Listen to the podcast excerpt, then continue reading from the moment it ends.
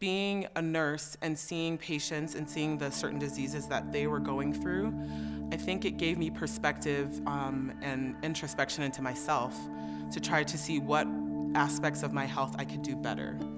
And so initially, I was going there to work out and to exercise and learn how to do aerobics a little bit better, maybe a little bit of high intensity. But um, the amount of soul care that was also provided was a little bit more profound for me than I initially thought it would be. And the amount of people constantly walking and walking in that type of attitude and trying to teach you how to walk in that attitude is also very refreshing. It's very soul filling, it's very spirit filling, knowing that they're not just here to get your body well, they're here to care about your mind, about your spirit, about your families, about everything that encompasses that person.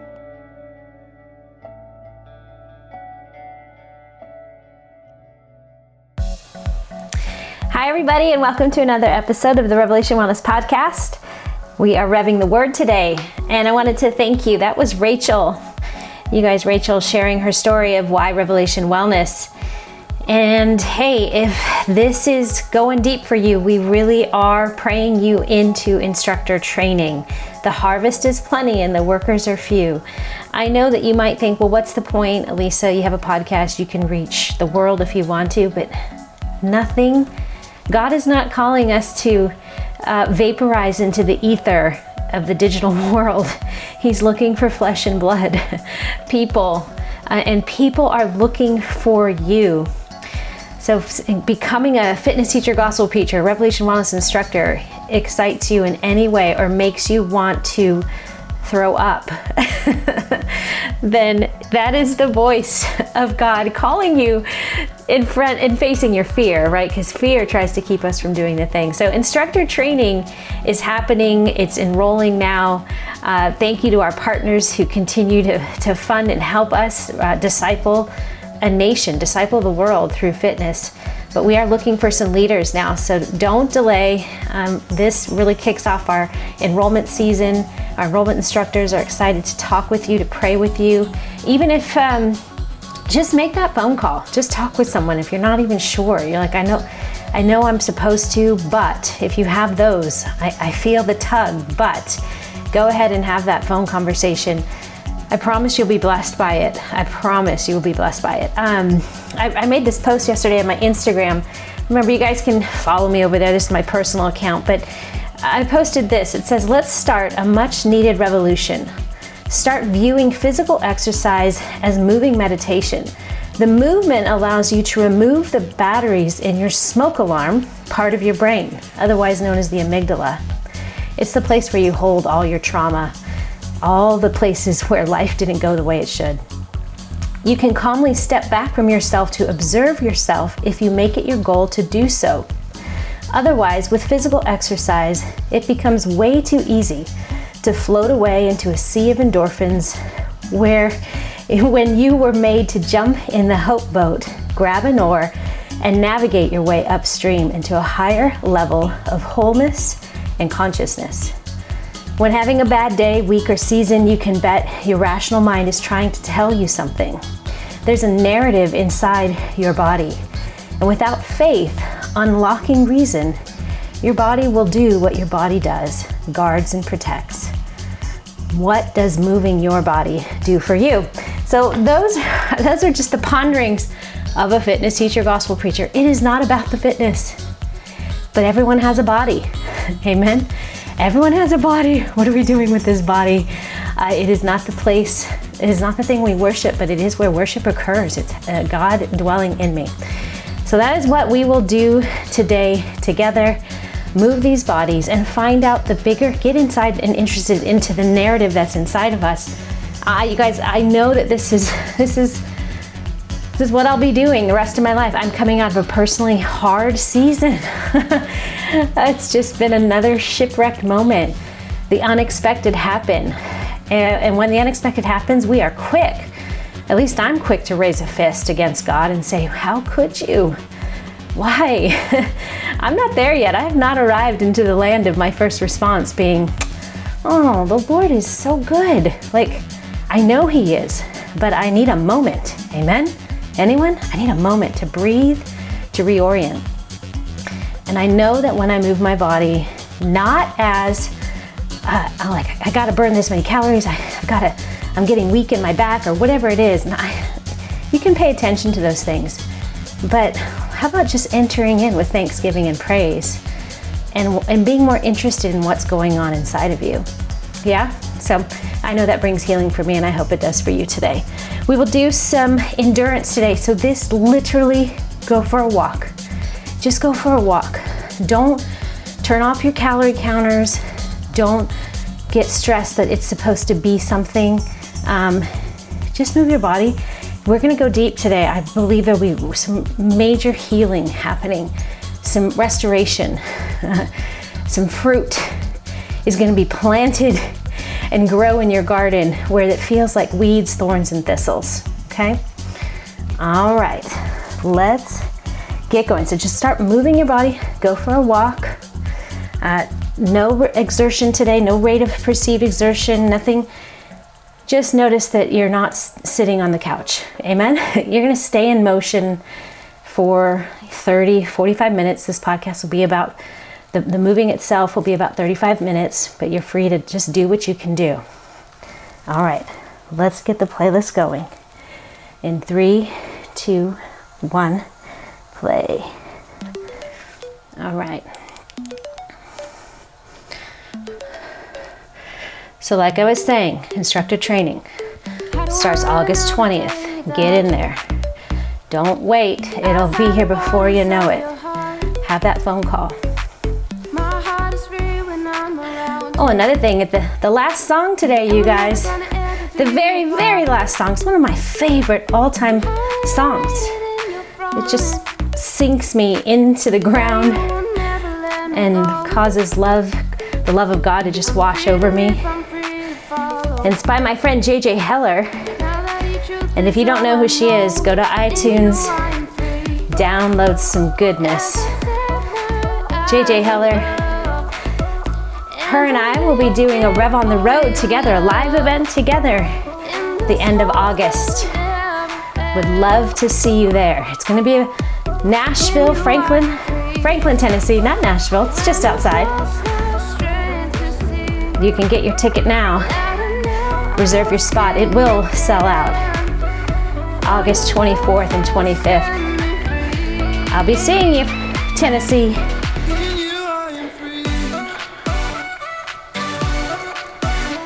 Right, you guys. Everyone, deep breath, inhale. Exhale, lift the corners of your mouth. God, thank you. Here we are. By faith. Through faith. In need of more faith today, God. So come do in us what you've longed to do. Tear down the dividing wall of hostility, the wall that separates us from each other, God. Us from you and us from one another. Tear it down, God. Tear it down.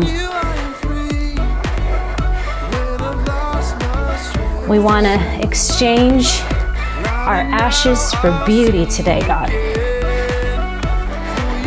And we just, we don't know how to do it ourselves. So, God, do it for us. Save us. Heal us.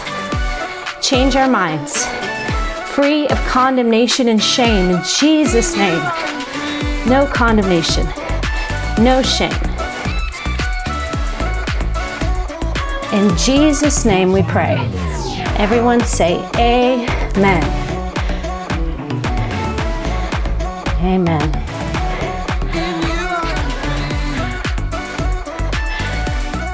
So we're going to be in Genesis 41. And I'd encourage you to head back there and read all about Joseph. Joseph. Fascinating character of the Bible, Joseph. Remember, the Bible, I love it. How do we know it's true? because if I was to write it, I would discount all the ugliness I would remove all the shortcomings of humanity. If I wrote it, if I was trying to be God. But not our God. He includes the narratives of humanity warring against itself, turning away from God, pursuing their own gods, fearing, prideful living, unbelieving, lying, cheating, stealing, killing. Come on, all of that. So the Bible will make you uncomfortable when you read it.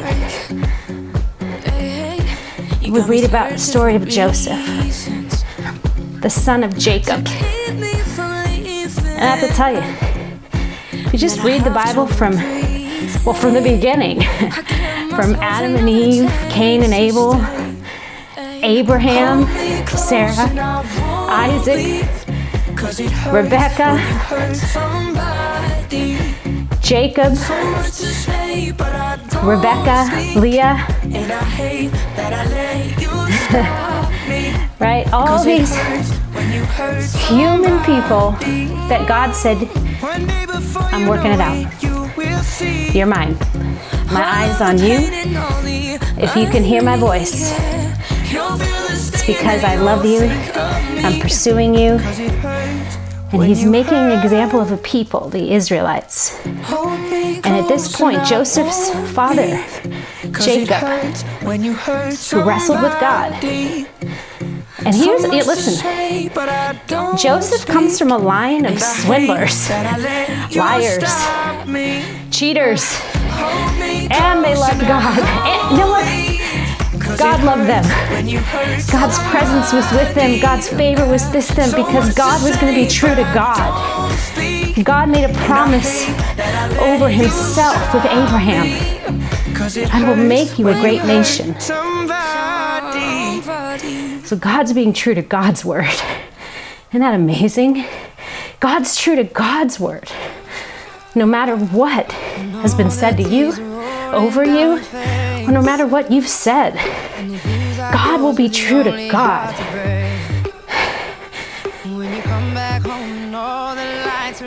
So Joseph, the son of Jacob, Jacob a swindler, a liar, but a man who had the favor of God on his life.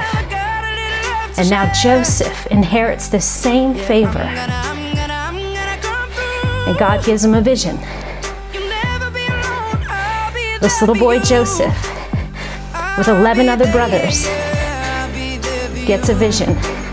And it's a vision that he will rule and he will reign over his brothers. Now, you can go debate should Joseph have ever shared that with his brothers, because we know then jealousy started in the heart of his brothers. Which let's just all check ourselves right there. Right? When I hear someone else's dream or good news, someone else gets what I'm quietly hoping for, because I'm pretty sure all these brothers would have loved to been ruling, reigning secretly. Maybe they didn't give it words, and they, maybe they didn't have a dream or a vision yet. So dreams and visions, you guys, dream. I declare. I make this decree. The dreams, the visions, return to the people of God right now. Dream, draw, imagine, create. And Joseph has one. But his brothers are jealous. And maybe Joseph should have never said anything, I don't know. But either way, it created animosity. And Joseph's brothers, his big brothers, and jealousy. Now, also, Joseph was like the favorite of his father. There's just a lot of sickness inside these boys going on, right? And so it is with us. There's things in me things I don't like, things that were said, things that I saw, things that should have been done differently. But, but God, He takes everyone's narrative, everyone's story, and writes it for good. Everyone's. No matter how bleak, vacant, dark, or absent God's favor has seemed to be on your life, God says, Nope. I think the ones where it's been the most bleak are the ones that He's been, He wants to do the greatest things with. Just look at Paul in the Gospels.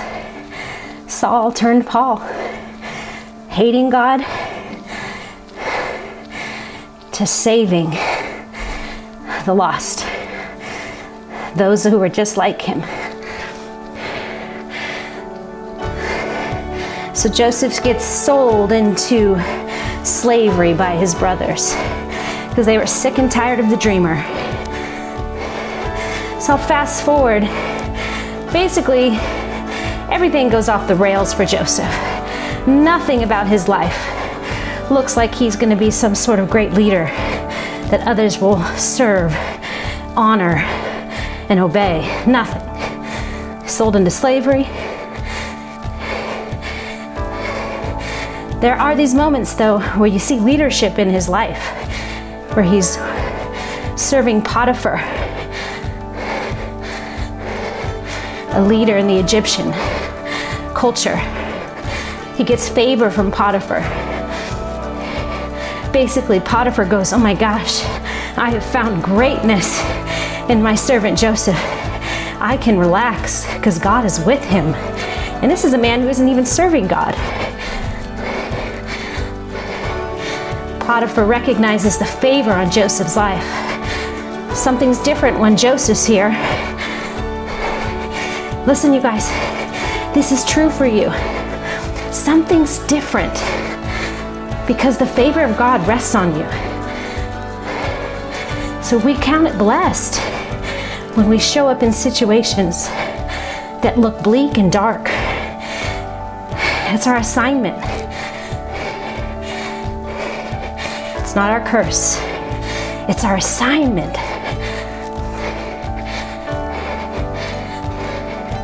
Eventually, through the mishaps and the, the faithfulness of God, Joseph's life's roller coasters up and down, from becoming a servant to becoming a prisoner, wrongly accused. But still, the favor would not leave Joseph alone. right now, that's what's happening with you. The favor of God is not going to leave you alone because God has made a promise to Himself concerning you and your generations to come through you. Yep. So we're all Josephs, dreamers, doers, prisoners, once of darkness and now of hope.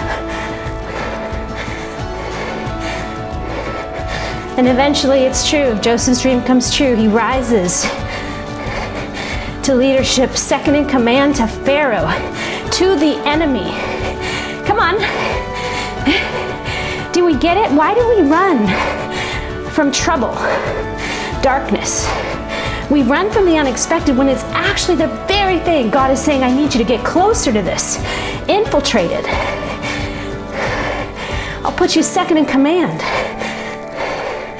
And these people will be influenced. These people of darkness, of idolatry, will be influenced by you. Second in command. First in command being God. God chooses the kings, whether they are godly kings or not. He sets up the times. He chooses, picks, and deposes these kings and he says, I want you to be second in command. Come close. Believe. And eventually, Joseph, his dream comes true. People are bowing down to him, honoring him in a foreign land, honoring him. And he says in Genesis 41 51, after his brothers returned to him and when he could be unforgiving and bitter towards his brothers, instead he chooses to praise God. And he says,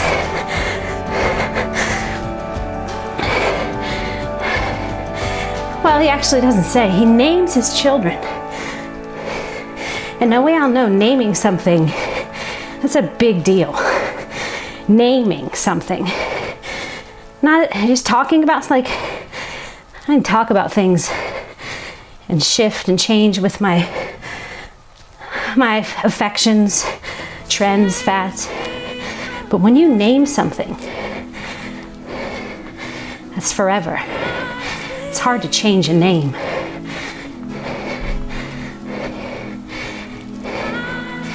And Joseph, after he has the perspective to see his life, the pain and the glory, he steps back and he has a son.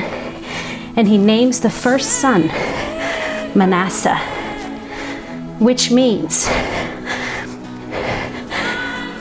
God has made me forget all my hardships and all my father's house. What a dream. Come on. Who doesn't need this? Anyone here need to forget some things? God has made me forget all my pain, all my hardship, and all my father's house.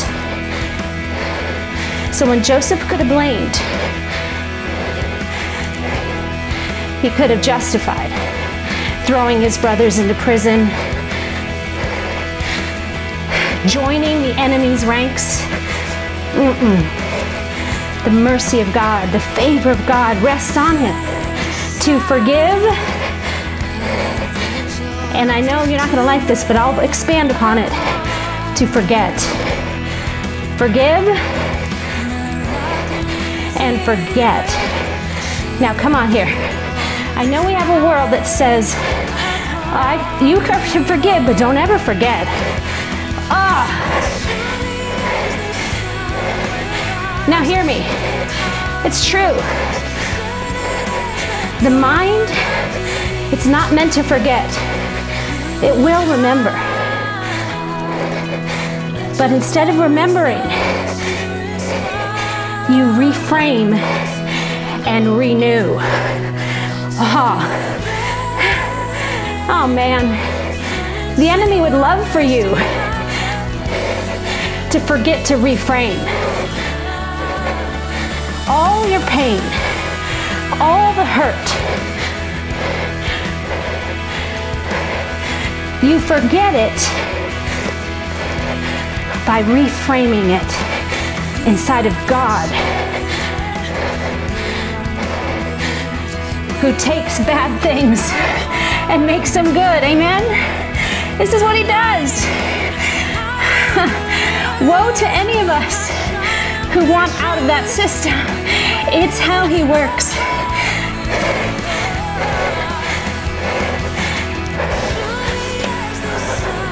when Joseph says, God has made me forget. The word forget, You're ready for this? It means deprive.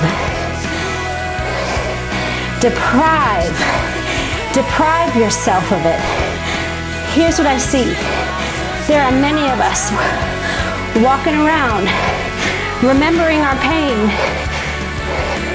Because we're constantly feeding our pain, dwelling on our pain, babying our pain, rocking it to sleep, waking it up, nurturing it, growing it. When God's saying, deprive it, stop feeding it, stop. Recognize it, yes. Listen, you cannot forget. You will not be able to forget, forgive, reframe, and renew your mind without first feeling it. God isn't trying to desensitize you. He wants you sensitive to the Holy Spirit that is not afraid of pain, suffering, fear, anger, not afraid. He actually says, Let's go. The enemy's here. We can take this land. We can take this land. Don't feed the pain. Don't feed the fear. Deprive it. When I deprive something, I'm taking something away. It once had, and now I'm taking it. I'm creating lack and darkness. Come on. God has made me forget. He's made me step away from the table of my pain to stop feasting on it and start eating His Word, eating it, building it up in me like fats, proteins, and carbohydrates. So when the enemy shows up in fear, isolation, rejection, insecurity, shame, when he shows up, you got to get this, you guys. I want to get this. Anybody else say, I want to get this? Holy Spirit. Because a lot of you, you keep approaching the land that God said you can have. The enemy shows up and you back off. Anybody? Right? I'm done with it. This is why our bodies are really, they are for us now. When we feel the pain, but Lord, can we say this prayer over us? God, create some distance between us and our emotions. God, when the fear, sadness, anger, disappointment, hurt shows up, God, Holy Spirit, we give you permission. Remove the batteries, kick them out, like taking a broom and banging that smoke alarm. Holy Spirit, bang it quick. Turn it off. I will deprive it of my energy. I will notice it and I'll notice that it's here. So, Holy Spirit, interrupt us. Cause us to breathe, God.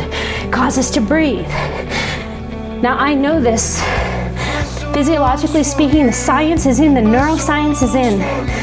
When you learn to breathe, when you exercise breath in a stressful situation, it is so violent, you guys.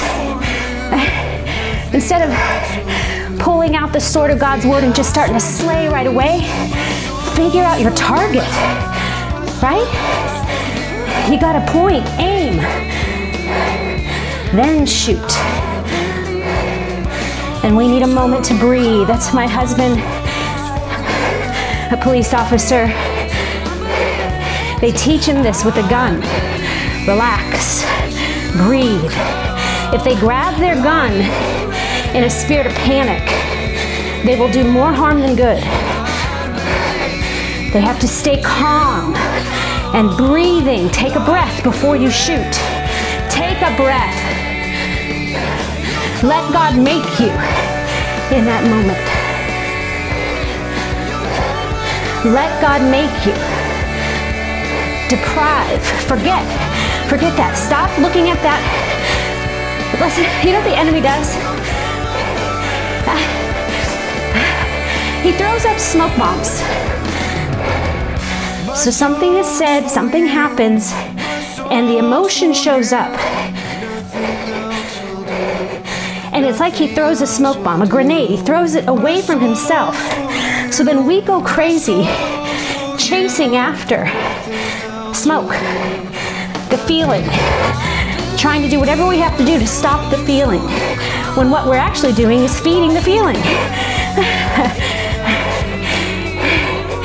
so he just throws these distractions, these smoke bombs up.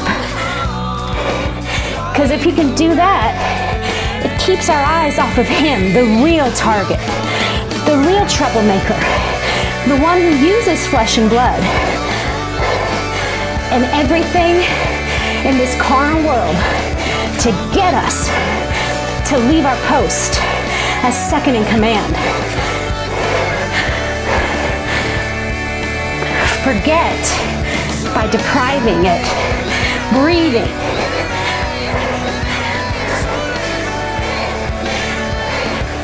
So, you guys, I confess I fell short of this once again. I told you, little shipwreck lately. I'm still, I'm junior varsity. Please don't put me in the PhD category. And I'm fine if my lifetime of junior varsity means Christ has to rest on me, his power. I need him. Because otherwise, I will turn him into a set of rules, laws, a protocol. I'm not interested in it. I know the enemy would like me to do that because the spirit of religion shows up there. And that's when God, because he's faithful to his promise over himself, to himself, about us, disrupts us again. Says, let's try it again. Peace. I speak peace over you. Clarity, power, love, and a sound mind. That God can make you deprive the emotion of all the energy you invest in it. You'll be aware of it, but then it becomes the very thing that you use on the enemy himself. Nothing like making a fool of him. By the very thing he tried to do to destroy us, we turn it around and use it upon him to open shame him, deprive it. God has made me deprive my hardships. It doesn't mean to stop feeling the pain, stop feeding the pain. Hear me. Don't stop feeling the pain. That's why you breathe. Breathe. Right? Anyone get a shot lately? What do they tell you to do? Breathe. Just look away, right? Deprive your eyes. Breathe. You're going to feel something, but if you breathe, it won't be as bad. And you'll be able to see, oh, that wasn't so bad. Look at me, not crying on the floor. Stop feeding the pain. Stop the tapes in your mind. You know, the, the smoke alarm fires up the tapes. The broken record. Deprive it. That's what forgetting means. Stop feeding it.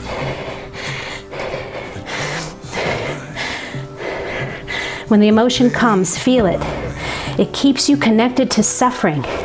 And according to Romans 8 16 through 17, it's suffering that keeps us as heirs, right? So just repent right now of thinking you're going to have a life without pain. Just repent now. It's a lie. Look to the cross, Jesus. And Jesus says, You're going to follow me, you're going to have to carry that cross. That cross, it's like the enemy's constantly, that's his aim. He always focuses all of his tactics towards the cross. He hates the cross because it constantly it teases him. It taunts him because he knows death swallowed up. He knows he's just an illusionary act. He's fleeing, he's fleeting. It's over. So if we're carrying a cross, expect the unexpected.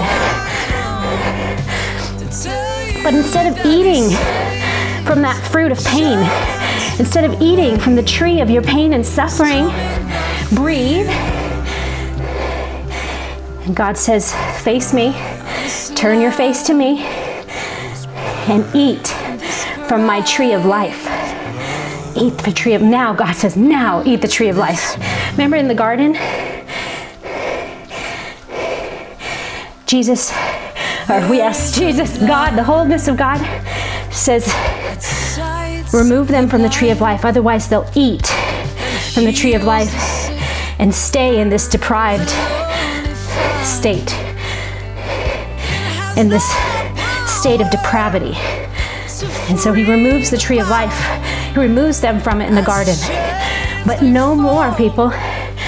You have the tree of life in you around you, on you.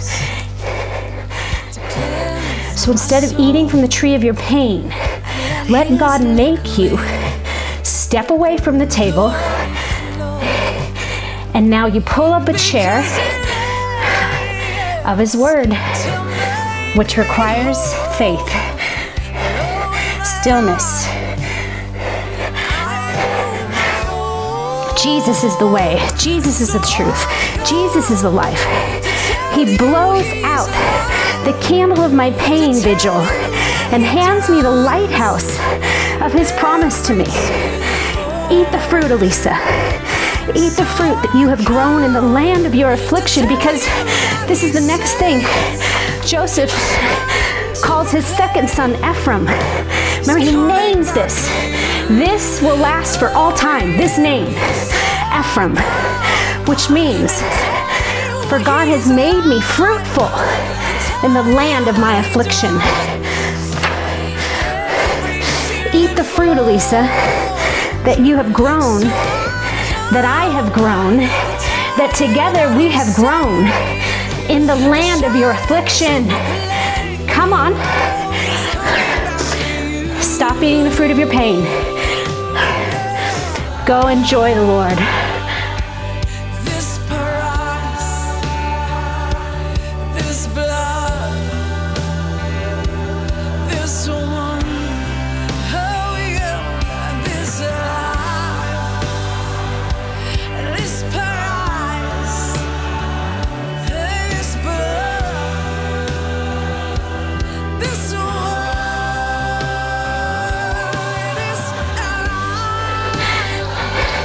Enjoy him. Eat. Eat, child. Eat. Be made.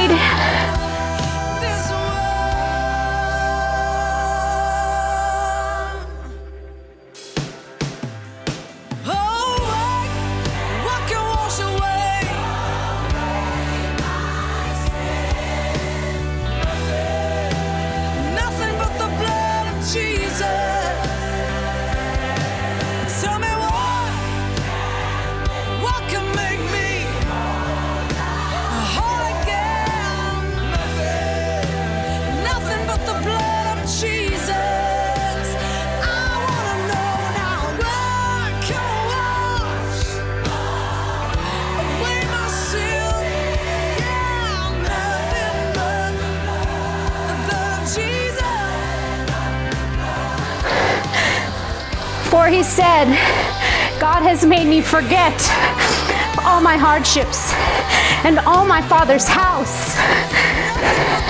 For God has made me fruitful in the land of my affliction.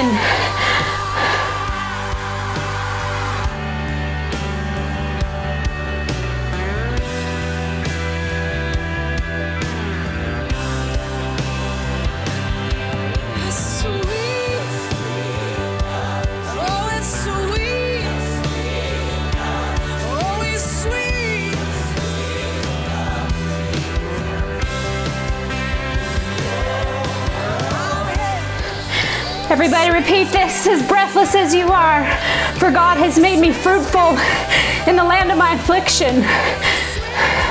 For God has made me fruitful in the land of my affliction. He didn't give you, He didn't move you away from it. He actually said, turn around and face it.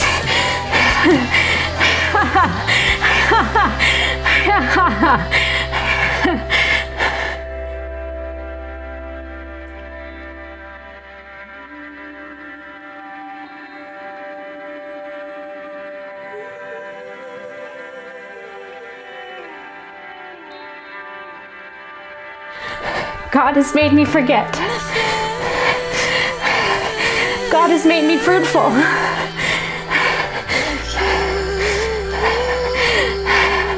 God interrupted the game.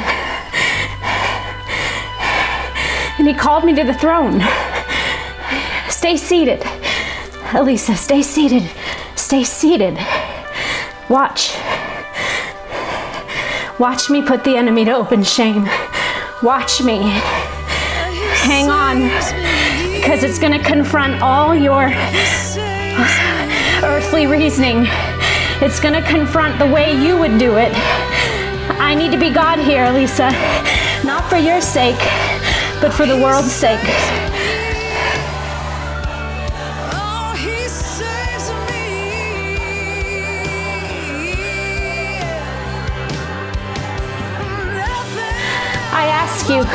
Start naming out the fruit in the land of your affliction. The land of my affliction was an unhealthy childhood home. I was lonely, sad, scared, angry, unseen, unheard, unnurtured, not hugged, which became the same thing in a marriage. Lonely, scared, sad, angry, unheard, unnurtured, not hugged. but Isaiah 54 holds my promise.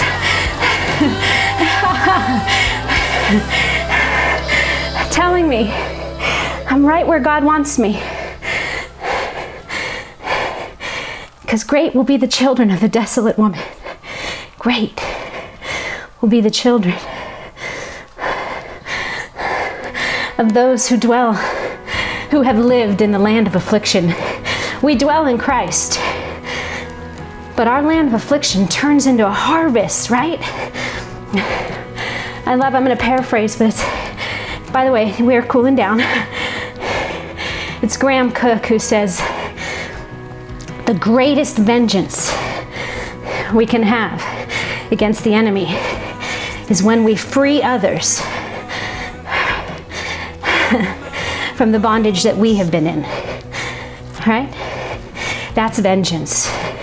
Because there are others who are in this land of affliction.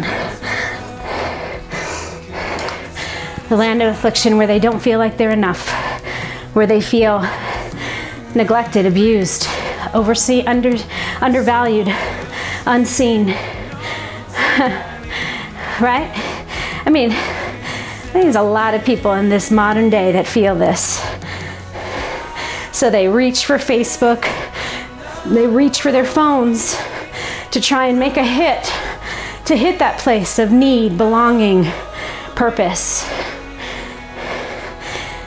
When it's just, they're continuing to feed the depravity of their soul.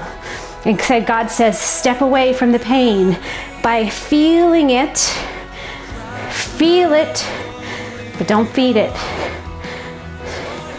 Don't feed it. This is why fasting is really good for us, whether it's a technology fast, food fast,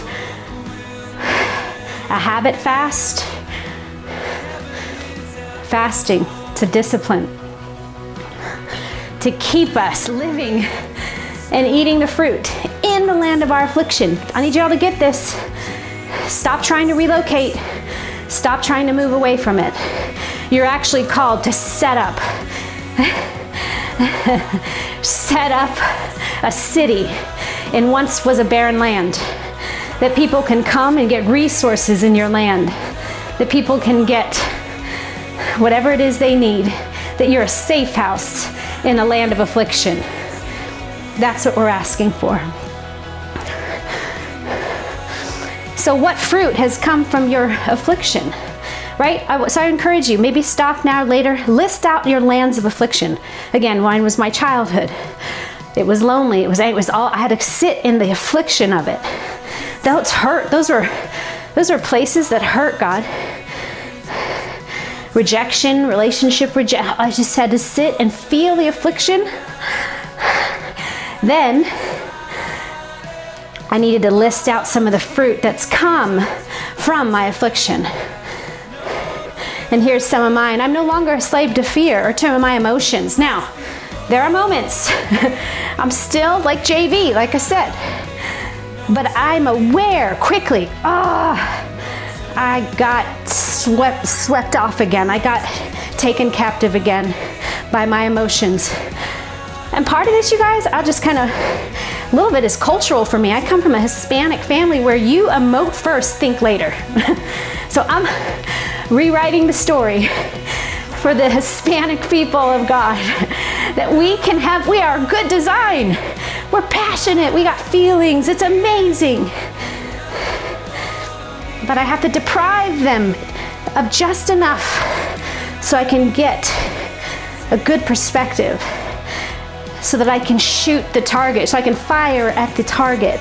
Because I'm only I'm entering the land of my enemy when the fear shows up. And I want that land. If I don't take it, who will? God keeps offering it to me and saying, Here's another scary moment, Alisa. Here's another one. Take the land. Take the land. I don't idolize my marriage anymore. I used to. I have, I have had fun beating the heads of the lions and bears with my sweat and song. This, this has been really fun. My children know what I never knew. They know godly truth. They know reasoning. They know things I never knew because of the land of affliction. They're the fruit of my land of affliction. My marriage is being redeemed. That's fruit. I wrote a book. Uh, remember, I'm the girl who cheated in high school English. I wrote a book. That's funny fruit. And actually, I'm called to write more, and I'm writing right now. And I love it. And I hate it.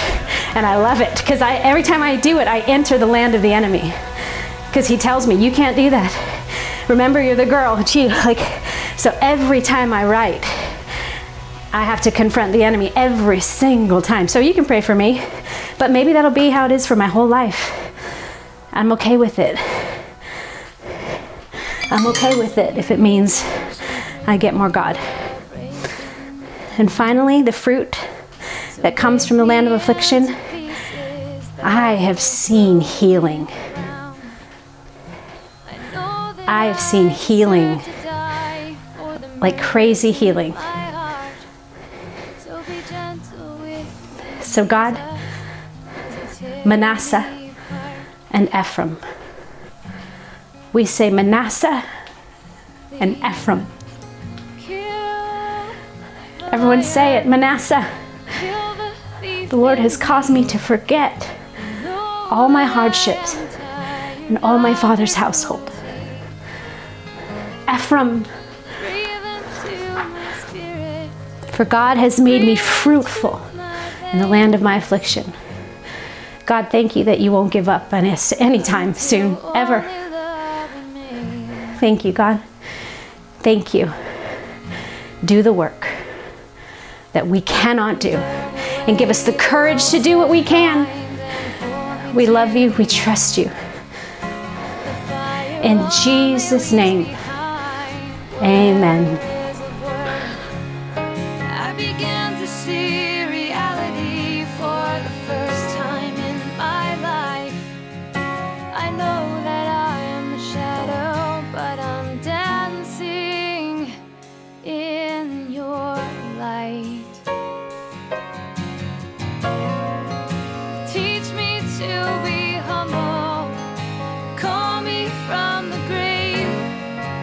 show